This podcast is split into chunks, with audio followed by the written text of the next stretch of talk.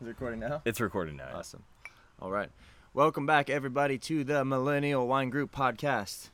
Um, I am sitting here with my good buddy Matt Lombardi, and today I wanted to talk to you a little bit about cigars and um, how that play a role not only in you enjoying wine, but enjoying brown liquor, rum, as what we're actually drinking this morning. When I say this morning, it is, it might be noon by now, but it doesn't really matter. We are degenerates. It's five o'clock somewhere.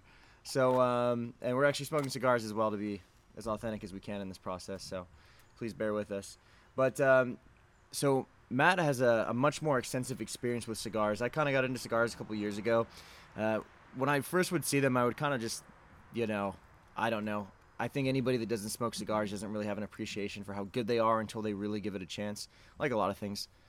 So, I had a positive experience it kind of opened my eyes to how enjoyable they could be. Uh, I think I really honestly first saw Arnold Schwarzenegger smoking a cigar. He looks so cool. yeah, that guy is just. is there any cool cigar cool. smoker or no? I don't know. Well, and, and, it doesn't hurt that he was the governor of California and mm-hmm. had an entire smoking tent set up on the back of the governor's mansion lawn where he would just host dignitaries and all that fun stuff. So. I mean, what better way is there to conduct business? Oh yeah. I mean, realistically though, smoking a cigar, what I love about it is it forces me to sit there for an hour and not move. Yeah, you know, and, and, kind of think and enjoy yourself. I've actually heard statistically that cigar smokers, believe it or not, live longer on average than non-smokers, and it could be because they actually take time to sit back and enjoy themselves and, and maybe not not be so stressed. Uh, I mean, yeah, I mean, it wouldn't surprise me at all. I don't know the the actual research on it, but there's just something that's like a meditative practice about smoking cigars, right? I mean, there's a ritual to it. You have to cut it, you light it, you choose the cigar intentionally. You know, you know you're going to commit to an hour of it. If you're like me and you have a significant other, it also means that you have to commit to showering and new laundry and Matt all that on, kind of stuff. Matt so. is on loan this weekend. His wife's out of town. Yeah. She was nice enough to uh, to uh, to turn him over. All right, so Matt, why don't you just you want to talk a little yeah. bit about how you got into cigars and, and, sort of what, what the moment was for you, and maybe that one little run you went on in college where you pretty much smoked yeah. more than you than you breathed clean air for like a week. And yeah, yeah. So um, so my history with cigars started when I was 18 at the legal age you could start smoking in the state of Florida at the time.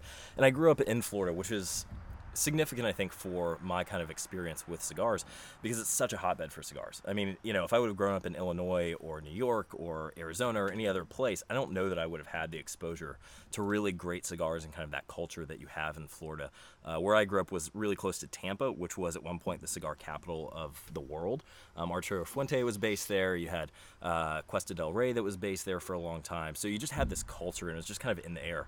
Um, not no pun intended on that, but it, really was this idea that um, cigars were a part of a broader culture that was the Cuban culture, not just uh, not just something you did as a habit or as an addiction or something like that. It was so closely tied with great Cuban coffee and great uh, great Cuban dishes, and it was just part of the whole kind of um, lifestyle and experience. So that was that was kind of my first introduction to it. Was as a kid, kind of seeing this kind of stuff, seeing cigar festivals and the rollers down in Ybor City, um, and then really my personal experience with it started uh, when I had a mentor of mine who I really looked up to and respected, and he smoked cigars, and so uh, he actually gave me my first cigar that was, looking back on it, just a terrible one, but uh, but at the time was exactly what I wanted um, because it introduced me to it, and that's an important thing with cigars. So much of it has less to do with the cigar itself as much as it does the experience, right? And like who you share that with, yeah. um, the memories you create, the conversations you have around the cigar are oftentimes a lot more important than whether or not the cigar is actually good or not. So that's how I kind of got into cigars to start was just through a mentor. So it, it's kind of funny you bringing that up because wine, uh, and, and even and you know bourbon can be considered the same way. It's it's all about you know even the same way with just having dinner with somebody. It's the ritual. Yeah. It, it's sort of you know it's uh there's a bonding uh, over a kind of like a shared affection for something, and that uh, kind of opens up to like even you know better conversation yeah. and company and all that. Yeah, and uh, going back on the, I, I, didn't actually touch on it. You asked me about it. I, I did go through a tear in college. So I went to Florida State and I went on a tear through college for about two years, where I smoked at least a cigar a day. It, it, I mean, at, at, least there were days where it was two or three, um, and I had a great front porch, and uh, I would just sit out there and smoke cigars. And I was an undergrad, and I was a religious studies major, which meant meant that I didn't have a major And so I would just sit around and smoke cigars all day and blow through uh, college funds, which was, looking back on it, incredibly dumb but incredibly enjoyable. That and was so just- that's yeah. like probably not as bad as some of the other college experience I've heard as far as Yeah. debauchery goes. Sitting on the porch smoking cigars. I mean, Yeah, it was you like weren't sit- lighting furniture on Right. fire like I've seen in uh, Santa Barbara. Yeah, it was really cool. I would sit around, and smoke cigars, and read like Immanuel Kant and all this kind of stuff, and just read philosophy. And uh, yeah, I, I had a lot of friends. Sounds awesome.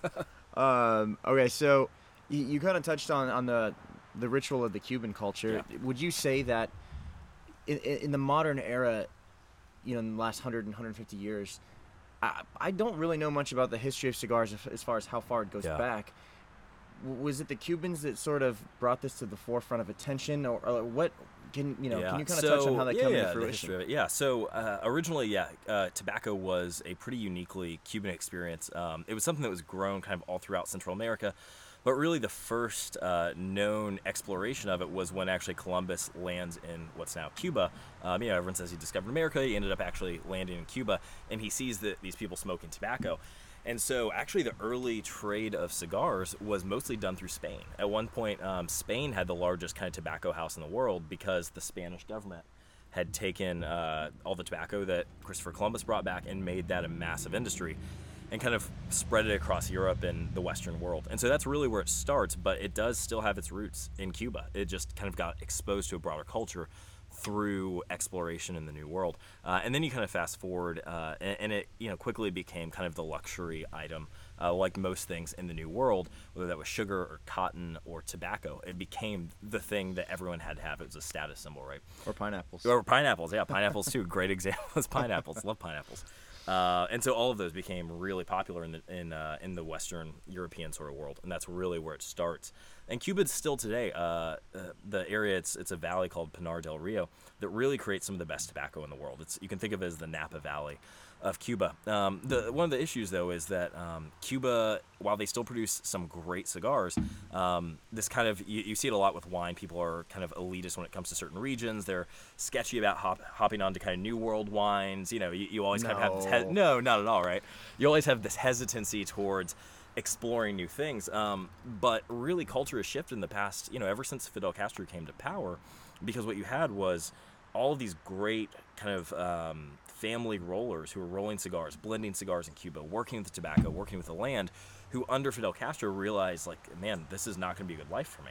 Uh, and not to make any political statements, but uh, you know, essentially they were robbed of a lot of their ability to do business. And so you had these wonderful families who were the just kind of bastions of great cigar making in Cuba, who with the revolution in the 60s decide, eh, this isn't really the place for us anymore. And so you have them kind of spread throughout all of Central America. So now you have some of the best rollers in the world who aren't in Cuba. You have great cigars coming out of Nicaragua, out of Honduras, out of the Dominican Republic. Really, anywhere now in Central America, you can find a country that's making great cigars, and it doesn't have to be from Cuba. What a fascinating thing to think. Um, you know, you could have a, a the, the matriarch of a family, a, a winemaker maybe, who you know. I, I think about some of the big names in Napa that are, are a generational thing. Yeah. Um, where you have, you know, a father and son working together, and that father, you know, toiled in the vineyards in the Napa maybe uh, in the 1960s or 70s, or, even Bordeaux or Italy. I mean, the Antinori Yeah. family goes back, I think, something ridiculous like 26 generations. Wow. I mean, it's been in their family for hundreds of years. And um, so you think about you have these winemaking practices, and I could dare say secrets to some extent as Yeah. far as what you do in the cellar being passed on from father to son, and that's sort of where there's an establishment of, of knowledge and and I would say um, you know making sure the benchmark uh, of your quality is high. Did that sort of um, I, it sounds like that lineage was passed on maybe from father to son with the Yeah. with the we just we, we had a technical difficulty there we just lost power we're back we're back sorry about that We'll edit that in post. um so We're good. Okay for now. okay Cool. Continuing so on. I would ask as well, is this something like, as far as being the best roller in the world, or or, the, or some of the, the big rollers, is that something that's a, a past trait, or, or something from generation to generation, or is it sort of like, you know, is it a secret? Like, uh, what what is the? Is there some sort of Yeah. um, sort of uh, cloud or like myth built around the roller? Yeah, I way? mean, definitely. I mean, the roller is a incredibly respected person in Cuban culture, uh, and so there is some of that. I, I would say probably the the secrets and tricks are going to rely more around the actual blending process.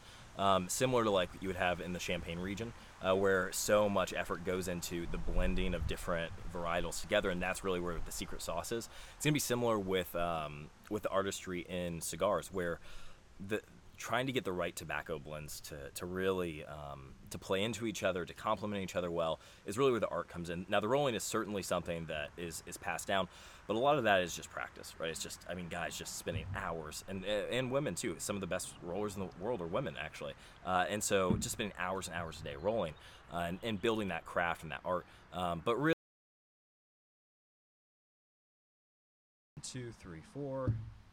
Check one two So we had some technical difficulties here, which it wouldn't be a podcast if there wasn't an audio issue.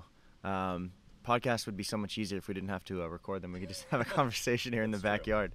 Um, so we were talking about lineages of um, family history as far as the, the you know we talk about the blend going into a cigar is really the magic really you know product is everything right i mean it's Right. like if you have you know inferior grapes going into your your wine you're not going to have a great product it's pretty straightforward so obviously the same thing goes with i'm assuming the land the soil everything all that goes into Absolutely. making premium tobacco Yeah, yeah, the exact same way as wine. It's it's pretty staggering once you start learning about both. And unfortunately, there isn't always a lot of carryover between the two worlds.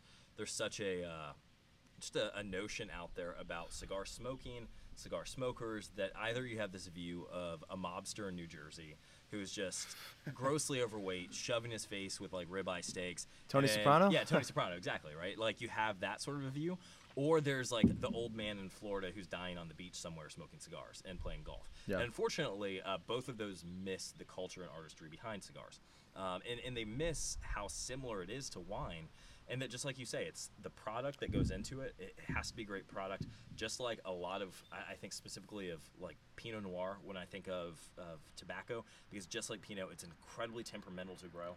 Um, you have to be exact in when you're pulling it from the, the tree, uh, or rather the, the bush, when you're deciding to take certain parts of the bush off. Like everything that goes into the tobacco process is just as much of a science um, as it is with winemaking. They're testing soil contents all the time. They're enriching soil if they need to. Uh, it's the when do you pull off the tobacco leaves and how long do you let them dry? Under what conditions do you let them dry? Just like you would have with say your your barrel house or your cellar. Like how long are you letting stuff sit in, in oak? All these things go into play with cigars just like they do with wine.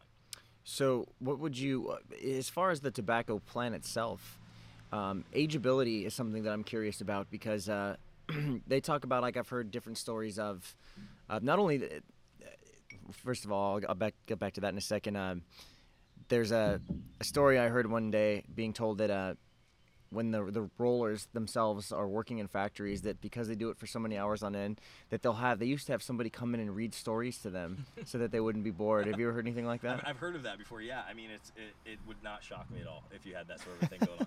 It's I mean, it's incredibly um, it's incredibly skilled labor, but it is still a form manual labor. I mean, it's, It's just tedious, sitting- yeah. You're rolling cigars for hours on end. Um, and that that's something that I'm not sure uh, exists. I mean, maybe the closest thing would be the the kind of hired hands are going out and pull, pulling the grapes uh, in Can- the vineyard. Can a machine imitate how well a- human being can roll a cigar? Absolutely not.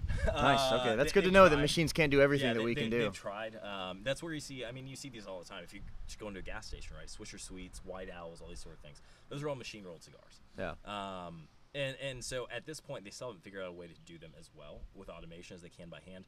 And also, there there are so many different ways you can roll. So you can do a traditional kind of typical Cuban style triple cap uh, as far as a roll. You can have so many different shapes. You can have a robusto, you can have a toro, you can have a figurado, you can have all these exquisite shapes. Uh, Don Pepin Garcia, who is in my opinion the best roller in the world alive today, also one of the best blenders.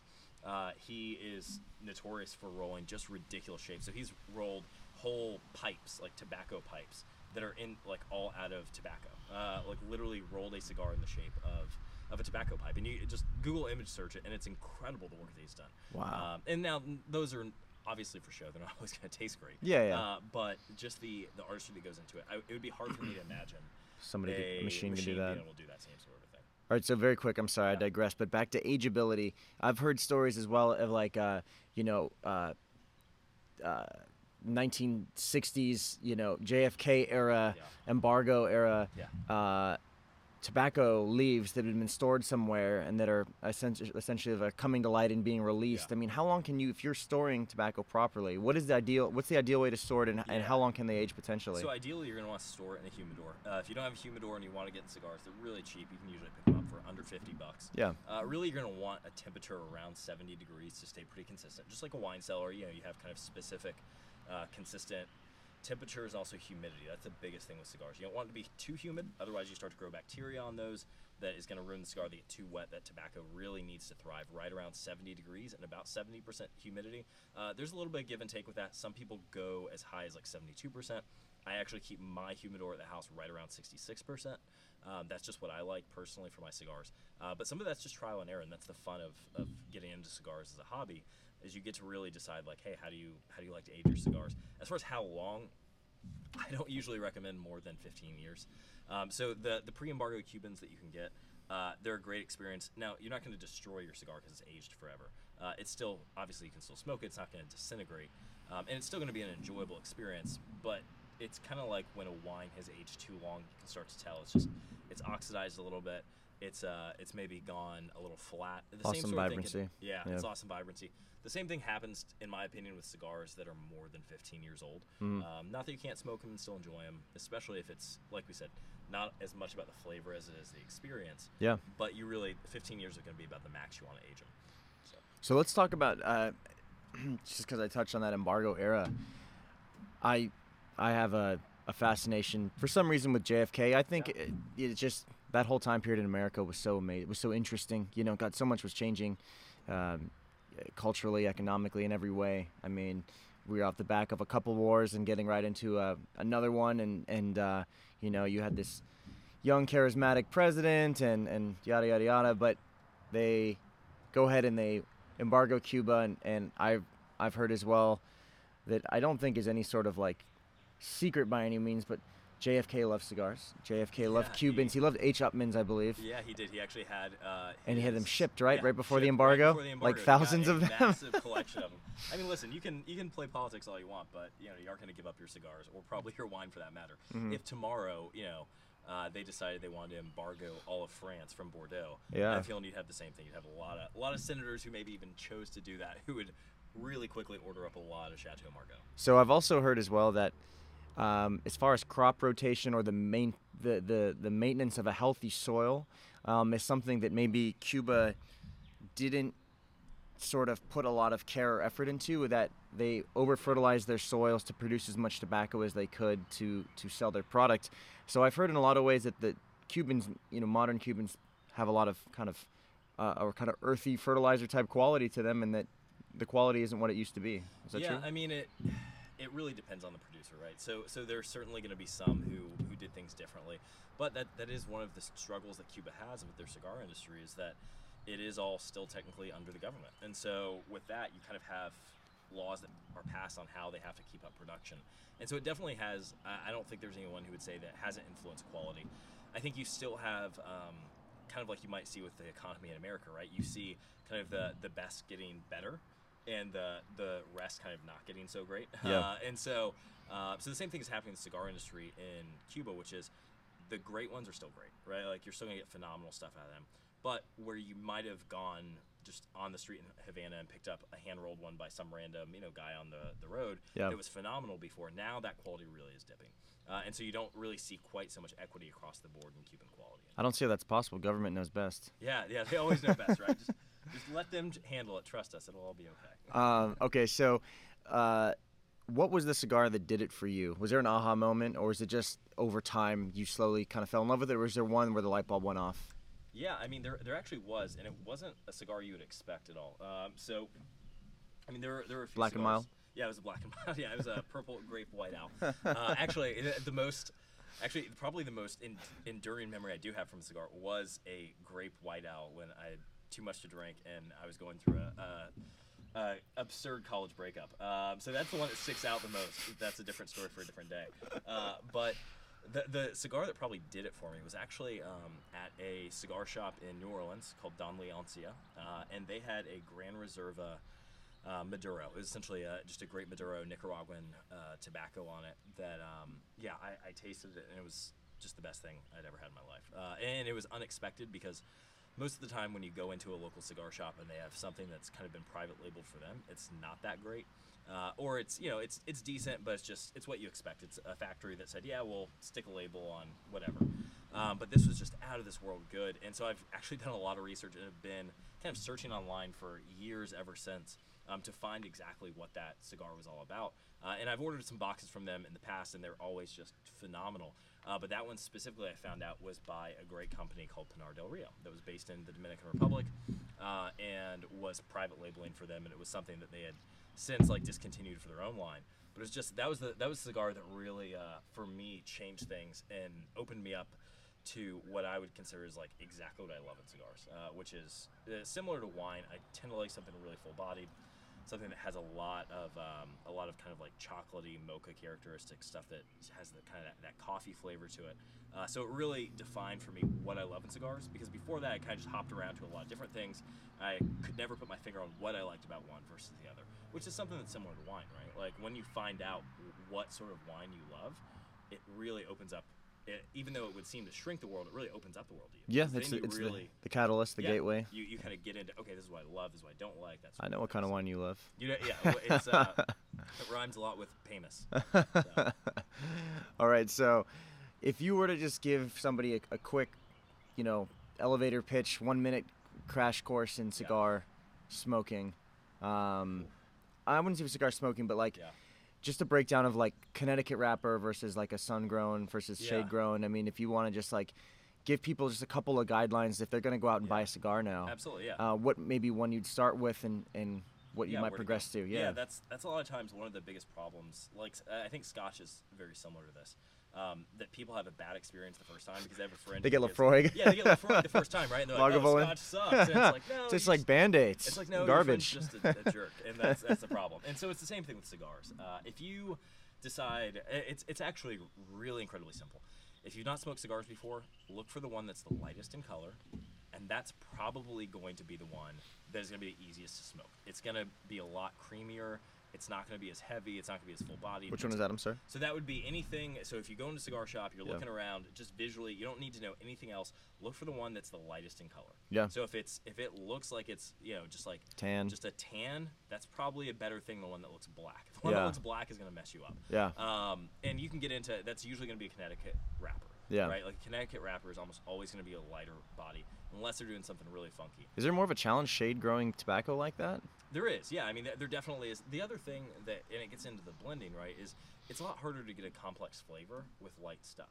Um, the same way, you know, sometimes you don't get quite the complexity out of a Pinot Noir or something like that as you would with some sort of a blend or something a little bit heavy. I mean, you can just open up a lot more flavors, Uh-huh. um, and, and it's it's just tough to get a really complex flavor out of a light cigar. So you don't see as many cigar companies making light cigars. Um, and it's also just really trends right now are really moving towards something that's a heavier cigar. Uh, so that would be the best kind of one minute advice. Look for what's the lightest wrapper, go with that, and then also know what you like in other things. Like if you really love big, heavy, full bodied wines, you can probably go with something that's a little bit darker, a Maduro wrapper, something that is going to be a sun grown that's got a little bit more spice to it. The same way if you like your coffee. Right. If you like your coffee black, Yeah. you're probably going to be a little bit more willing to do that. If you like, you know, kind of an American palate, something a little bit sweeter, a little bit uh, more mild, then, then go with something that's a little bit lighter. I don't have nearly the depth of breath that uh, that you do, but uh, I know for me, like the Connecticut's that got me sort of into it at the time, and I'm sure a lot of really hardcore cigar enthusiasts would be like, "This amateur," but uh, it was Rocky Patel, the Connecticut 99s, Yeah, yeah, and uh, in, A- in Ashton, Yeah. Ashton, is- Ashton, would Connecticut, definitely be the brand. Ashton and Davidoff and David, yeah, and David Yeah, off, David Davidoff would- as well. would be the two brands to look at. Uh, both higher end, definitely going to spend more money. Yeah, Um, definitely with Davidoff more than even Con- like you can get an Ashton, Ashton. Uh, Connecticut for like 12 bucks. Yeah, 12, 13 bucks. But the but the uh, the Davidoff's gonna start more So like closer to 20. Yeah. Yeah, and so I mean those are great lighter cigars, but those would definitely be the two brands to look for if you want something lighter. And and the great thing about cigars right now is, you know, people will say, well, what's a good brand? Like, should I buy from this or that one? They're really, if it's in your local cigar shop, it probably doesn't suck. There aren't a lot of cigars on the market today that really suck. There's just such competition that if you don't put out a good product, Yeah. it's not going to get carried. I, I always talk about too. You know the the uh, you, with wine, right? It's like you'll drink whatever's in your store. You'll you'll drink what makes it to your store. So I always think how much of it comes down to marketing, right? Like Yeah. somebody had to ha- have to be savvy enough to basically find somebody to an importer to take their wine Right. and like say from France and bring it to America and distribute it and have it be picked up and sold. And so I just wonder if, you know, you always wonder what, what the best cigar or the best wine you've never tried is because it never made it to our shores. Right. Is that, that you know, happens all the time. I mean, that's uh, just going back to the story I told about my favorite cigar I've ever had. Yeah. That cigar is ne- I've never seen that cigar outside of that one shop. yeah. And yet, to me, despite the fact that you know I've probably tried over a thousand cigars in my life, and Yeah. uh, different brands, different styles, that's still the best one I've ever had. And I've had everything as expensive as pre-embargo Cubans that I paid you know 150 bucks for, Yeah. all the way down to you know Grape White Owls for 99 cents. Right? Yeah, yeah. And so How are the pre-embargo Cubans? They're fantastic. I mean, were they? Was it where there, there's a nostalgic factor there? It's Probably, you know, it's right. it's the whole what it represents. exactly. It's, Yeah. it- you're smoking a piece of history, right? Yeah, I and, love it. that's A, that's a sort of feel that you can't really replicate. Um, and so, yeah, that history, the, the the sort of mental state it puts you into smoke, something like that, is just a whole different experience. Uh, but as far as the actual quality, I mean, listen, there are a lot of things out there you can pay a lot of money for. That doesn't make them good. It means that someone marketed it and said we want. Same way Pappy Van Winkle has become a Right. commodity. Not to not rare. not to uh, not to because Yeah, Pappy Van Winkle is it's good. good, Yeah. Um, it's just that uh, it's it it's a com- thousand dollars a bottle. Good? you know no, it's a commodity. People, you know, if they have the money, they'll pay for it. They want it. So. Absolutely. Um, okay, so so we, we kind of covered Connecticut's as a way to start. Um, what would you progress into? And I would ask as well, if you want to touch on on when you hear the term uh, robusto or you hear the term um, uh, toro, um, size wise, or, or you know Churchills even. I mean, what would you sort of what would you recommend? Yeah, yeah, exactly. It depends on a lot of factors, like most things. It depends on how much time you have, how how experienced you are. If you're not an experienced smoker, I would not recommend a Churchill. Even though it looks cool, that's gonna. Do you know the history behind Churchill? Is it just that he loved he loved big giant? Yeah, yeah. cigars. And they kind of named it after him. Yeah, I mean, yeah. Should've called it the Babe right? Ruth. That Yeah, would've been more fun. That would've been better for the American market at least. Yeah. But yeah, so I mean, if you if you were not an experienced smoker, I would immediately go with something like a robusto or a toro, something that's going to be a little bit shorter in length, uh, but maybe uh, you know like just kind of average size and ring gauge. So ring gauge is going to essentially refer to how wide the cigar is, like the circumference across it. Yeah. Whereas your length is going to be obviously the length of the cigar. I've heard the shorter the cigar too, the hotter it is It in some yeah. sense. So Yeah, it's you're almost like get some time. counterintuitive. Like you'd want to maybe even start with something slightly longer just and so that's that why the Toro is a really good option because Okay. the Toro is longer than a Robusto. It's also going to be thinner. Uh, Yeah. So you're actually going to get, generally, the thinner the cigar is, uh, the more flavor you're going to get from the wrapper, which is going to be the most expensive part of the cigar usually, and where most of the flavor lies. Yeah. Uh, so, for example, Lanceros are really hot right now. Uh, that's really popular because they're really long and skinny. I don't personally like them because I like to get a lot of smoke, and I don't feel like I get a lot of smoke out of the Lanceros. That's why I usually will smoke a Robusto or something that's a big ring gauge, because I feel like I get a lot of a lot of smoke from the draw of those. Nice. And so I really enjoy those. Uh, some people though don't enjoy that as much, and so you go with something that's a little bit thinner ring gauge. Yeah. Uh, but for a starter, yeah, uh, uh, Toro would be a great place to start. If they want to progress and eventually get up to something like a Churchill, that's really a two-hour cigar. I say, you know, like like block out two hours of your day where you're Yeah. gonna maybe eat some food with it. You're gonna have a few drinks. You're gonna you can leave it for a little while, and then come back to it. Um, the other thing with cigars is don't be afraid to, to walk away from it for a little while. You know, I mean, don't be afraid to let it. A good cigar should be able to last three, four, five minutes without you taking a puff on it. So you can, you know, you can kind of set That's my problem, minute. is Yeah, patience. Yeah, patience with it is huge when it comes to cigars. That's one of the reasons most people get sick from cigars. They smoke so fast. Yeah. They smoke them like they would imagine, you know, in the movies, or if they're experienced with smoking cigarettes, they just take draw after draw after draw, like they have to chain smoke it. Yeah. You don't. You can take, you know, two, three, four, five minutes between each puff and really kind of savor it and enjoy it. So. Awesome. Um, okay, so then you have, you know, what what would be like? Last question as far as as user info. If somebody wanted to go f- as full bodied as they could, Yeah. dark cigar, you know, Yeah. uh, are is there are there some You would be so- are there are there some that come to your name Yeah, that, that come to your mind? So- some so brands. Just category, you'd be looking for like a double Oscuro or a uh, a double Maduro is kind of what you'd be looking for. Um, I believe it's uh, I'm gonna blank on the, the brand right now um, off the top of my head. Remember, Julius Caesar has pretty some pretty dark cigars. I They don't know if- they do. There's a there's a Camacho. That's who it is. Camacho actually has a triple Maduro that's really short um, that will mess you up. Uh, it's great. It's a fantastic cigar, but it's that's probably the heaviest one I know of that's out there is that triple Maduro. Yeah. It's really really heavy. The other thing to think of with when we say like heavy versus not heavy is, is spice. And Yeah. That's, that's something people don't really think of as much with cigars, but if you get a lot of pepper on it, that can feel like it's really heavy. Uh, Yeah. And can really send you on a bad, kind of a bad cigar trip if, if you aren't experienced. So, uh, there, La Gloria Cubana is another one that has a really dark. I believe it's just their standard Maduro, but it is spicy as all get out. Yeah. And that's going to be one. Uh, that would be another recommendation if you want something really heavy um, to kind of go with. All right, favorite non-alcoholic pairing. With the Uh, cigar. Favorite non-alcoholic pairing with a cigar. Um, I am from the south, so sweet tea immediately comes Okay, to mind. nice. Uh, the sweetness is really nice on, uh, like to me at least. That's one of the reasons I enjoy and prefer rum with cigars as well. As I think rum. I mean, it's That's it's the next question. Don't get Yeah, there. You're sorry, ahead of yourself. classic food, uh, kind of classic food and wine pairing similar, right? Like you pair wines and foods are kind of from the same region. Yeah. I like the same thing with cigars. Uh, even though sweet tea isn't really from Cuba, but it's it's southern. I do like a Cuban coffee with cigar though. Cuban coffee is great. Espresso or any kind of like Absolutely. French That press. can really bring out a lot of great flavor with this. Yeah. So yeah, those are two two great options. Uh, Then- and and then don't overlook water, right? Like water is like uh, that sounds ridiculous, but it really you're really gonna get the most out of your cigar if you're drinking water with it. You're not masking a flavor. Right. What about uh, alcoholic pairing then? Would it be rum? Yeah, I, I tend to go. This for rum is pretty nice. Yeah, this what rum is what great. rum is this It's that we're drinking by the way? Zacapa, uh, 23 year, I think. Nice. Uh, it's definitely my go-to rum. Uh, the great thing about rum is you can get some great aged rum at really cheap prices because it's not it's not gotten quite the prestige in America that say Scotch or bourbon has yet, and it's not become the hot new thing. And even tequila is kind of on the rise right now, and rum is something that's still a hidden secret.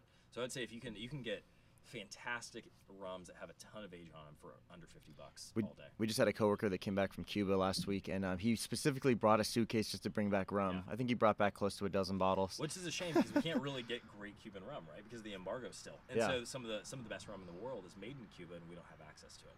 Uh, but this one, the Ron Zacapa, is I believe it's actually from Guatemala. Okay. Uh, which is there are not too many Guatemalan rums. Uh, this may be one of the few that actually comes out of there, but it's absolutely fantastic. It's my my go-to kind of sipping rum. Okay. And then what if I'm gonna throw a bourbon one out there? I Yeah. I I discovered a couple years ago, well, years ago, I'd say maybe a year or so ago, a little more. Uh, E.H. Taylor, which is Which is great. probably my favorite bourbon, I guess I'd say. Um, and the E.H. Taylor rye, the spice of an E.H. Taylor rye with a with a uh, medium to full bodied cigar um, Fantastic. is pretty incredible. That's a Yeah, definitely another a another enjoyable really experience. is Pikesville makes a great Yeah. rye that's really really nice with it too. Uh, yeah, anything that has a little bit of spiciness and a little bit of that heat to it is Mhm. going to be nice. Um, Scotch can be hit and miss.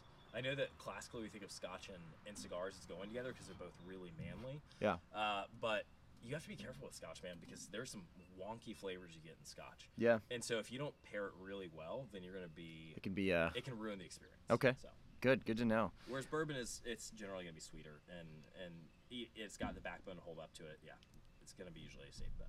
Um, all right, last question. Desert Island cigar. Mm. You got one in mind? Yeah, yeah. Desert Island cigar.